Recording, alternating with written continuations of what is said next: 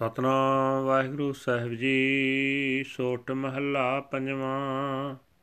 ਗੁਣ ਗਾਵੋ ਪੂਰਨ ਅਬਿਨਾਸੀ, ਕਾਮ ਕ੍ਰੋਧ ਵਿਖ ਜਾਰੇ।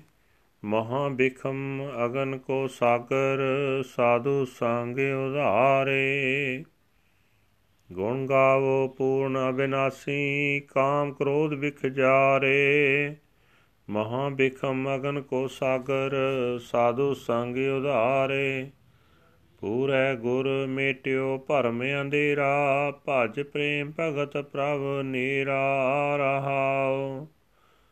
ਹਰ ਹਰ ਨਾਮ ਨਿਧਾਨ ਰਸ ਪੀਆ ਮੰਤਨ ਰਹੇ ਆਕਾਈ ਜਤ ਕਤ ਪੂਰ ਰਹਿਓ ਪਰਮੇਸ਼ਰ, ਕਤ ਆਵੇ ਕਤ ਜਾਈ। ਜਪ ਤਪ ਸੰਜਮ ਗਿਆਨ ਤਤ ਬੇਤਾ, ਜਿਸ ਮਨ ਵਸੈ ਗੋਪਾਲਾ।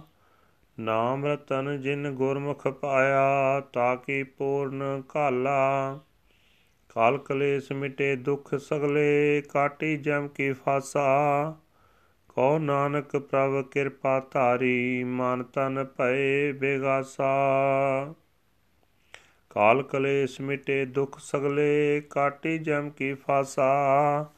ਕੋ ਨਾਨਕ ਪ੍ਰਭ ਕਿਰਪਾ ਧਾਰੀ, ਮਨ ਤਨ ਭਏ ਬਿਗਾਸਾ। ਵਾਹਿਗੁਰੂ ਜੀ ਕਾ ਖਾਲਸਾ, ਵਾਹਿਗੁਰੂ ਜੀ ਕੀ ਫਤਿਹ। ਇਹ ਹਨ ਅੱਜ ਦੇ ਪਵਿੱਤਰ ਹੁਕਮਨਾਮੇ ਜੋ ਸ੍ਰੀ ਦਰਬਾਰ ਸਾਹਿਬ ਅੰਮ੍ਰਿਤਸਰ ਤੋਂ ਆਏ ਹਨ, ਸਾਹਿਬ ਸ੍ਰੀ ਗੁਰੂ ਅਰਜਨ ਦੇਵ ਜੀ ਪੰਜਵੇਂ ਪਾਤਸ਼ਾਹ ਜੀ ਦੇ ਸੋਠ ਰਾਗ ਵਿੱਚ ਉਚਾਰਨ ਕੀਤੇ ਹੋਏ ਹਨ।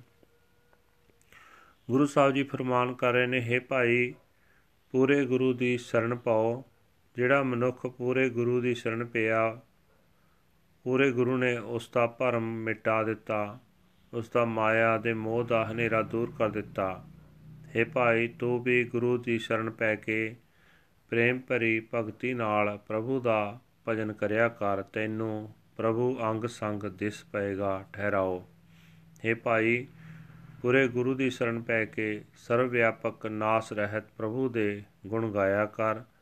ਜਿਹੜਾ ਮਨੁੱਖ ਇਹ ਉਦਮ ਕਰਦਾ ਹੈ, ਗੁਰੂ ਉਸ ਦੇ ਅੰਦਰੋਂ ਆਤਮਿਕ ਮੌਤ ਲਿਆਉਣ ਵਾਲੇ ਕਾਮ, ਕ੍ਰੋਧ ਆਦਿਕ ਦੀ ਜ਼ਹਿਰ ਸਾੜ ਦਿੰਦਾ ਹੈ।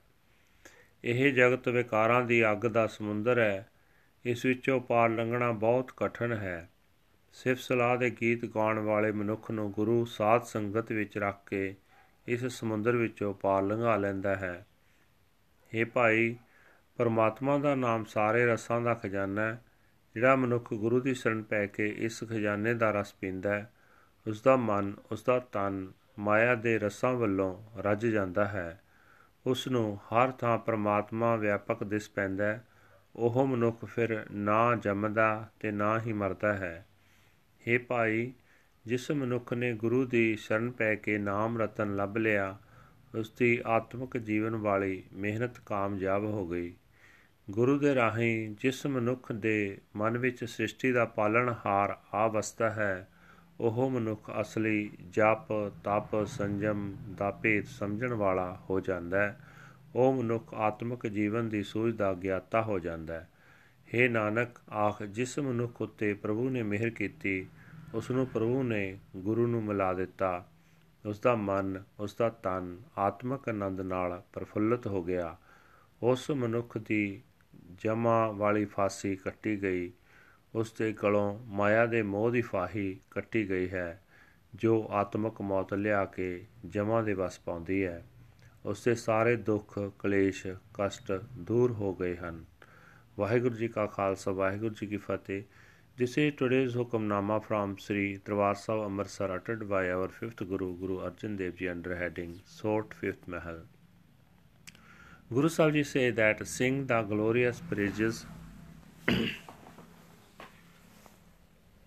of the perfect imperishable Lord and the poison of sexual desire and anger shall be burnt away. You shall cross over the awesome odorous ocean of fire in the satsangat, the company of the holy. The perfect Guru has dispelled the darkness of doubt. Remember God with love and devotion. He is near at hand. Pause. Drink in the sublime incense the treasure of the name of the Lord, Har Har, and your mind and body shall remain satisfied. The transcendent Lord is totally permeating and pervading everywhere. Where would he come from, and where would he go? One whose mind is filled with the Lord is a person of meditation penance, self restraint, and spiritual wisdom, and a knower of reality The Gurmukh obtains the jewel of the Nam. His efforts come to perfect fruition. All his struggles, sufferings, and pains are dispelled, and the news of death is cut away from him.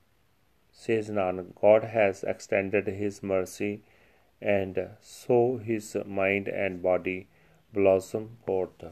Waheguru ji ਕਾ ਖਾਲਸਾ ਵਾਹਿਗੁਰੂ ਜੀ ਕੀ ਫਤਿਹ।